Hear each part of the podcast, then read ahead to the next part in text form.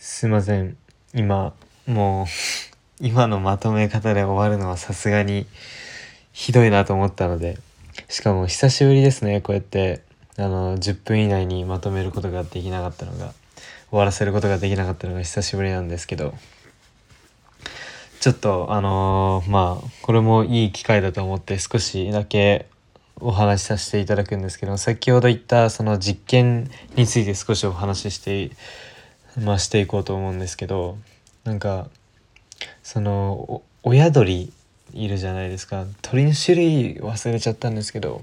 まあ親鳥ある親鳥がいて親鳥って、まあ、やっぱり子ど子供のひよこを産んで、まあ、ひよこを育てていくじゃないですか。なんですけどたまに親鳥ってひよこを食べて殺してしまう時があるんですよね。まあ、それも音に関するまあことが原因なんですけど基本的に親鳥はあのひよこの声その鳴き声に反応してひよこを守るっていう行為に至るらしいんですけど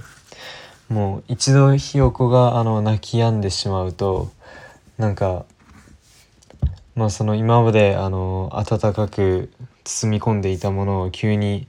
まあ包み込んでいたのを急にやめて、まあ、外に放り投げて蹴ったりだとかなんかもうひよことして息子として扱わなくなってしまうらしいんですね。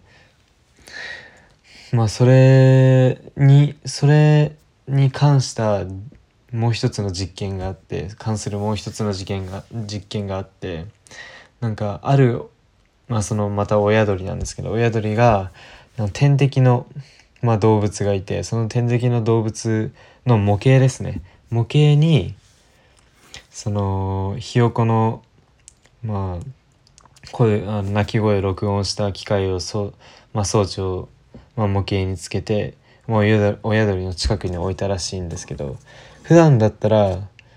もう蹴り飛ばしたりまあ攻撃に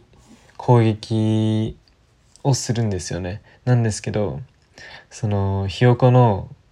あの鳴き声を録音をした鳴き声を流した途端に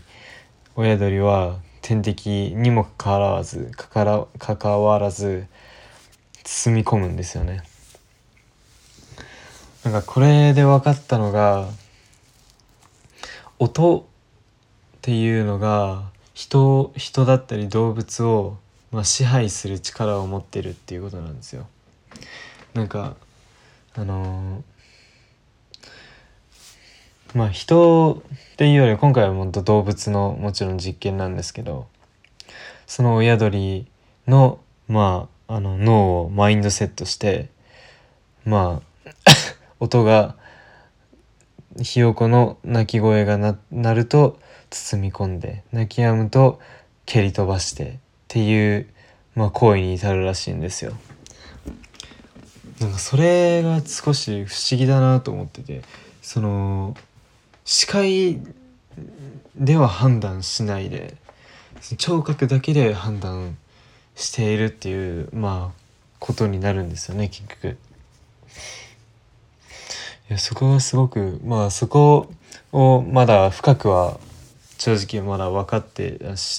知っていないのでまだその先をお話しすることはできないんですけど。でもこれだけ聞いてまあなんか音っていうものがどれだけ人や動物の脳内をそのコントロールしているかっていうのがすごく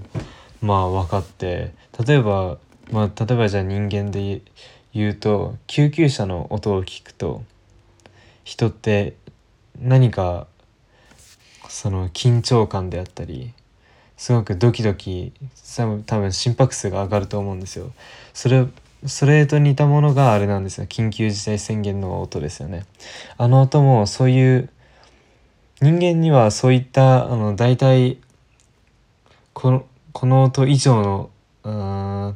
何て言うんですかね高い音っていう、まあ、救急車くらいの周波数の音ですねを聞くと心拍数が上がるっていうまあ値があるらしいんですよ。それが緊急事態宣言の音で、まあ、聞いたことがあって、まあ、その音を聞くとやっぱり人はすごく焦るんですよ。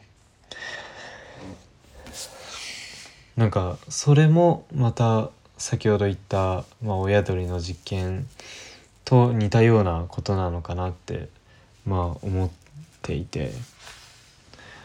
うんなのでなんかすごい音ってなんか普段はそんなに気にしな気にしていなくてもよくよく考えるとすごく深いもので、まあ、自分映像をやっているので、まあ、映像をやって,、まあ、やって今約、まあ、趣味から始めて約2年が経つんですけどまあ約1年前ぐらいですかね。あの音音っていうサウンドにサウンドエフェクトっていうものにすごくサウンドエフェクトっていうものがすごく重要だっていうことに気づいたのが、まあ、1年前ぐらいで。まあそれまあそれを機にすごく音っていうものをま意識し始めているんですけど音と色ですね。今はまあそうなんですけどなのでなんかすごくおもし面白いけど少し怖いなっていう面もやっぱりありますよね。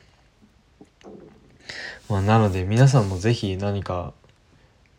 そのまあもちろん音っていうものに興味を示すことは難しいかもしれないんですけどなんか身の回りの音だったり、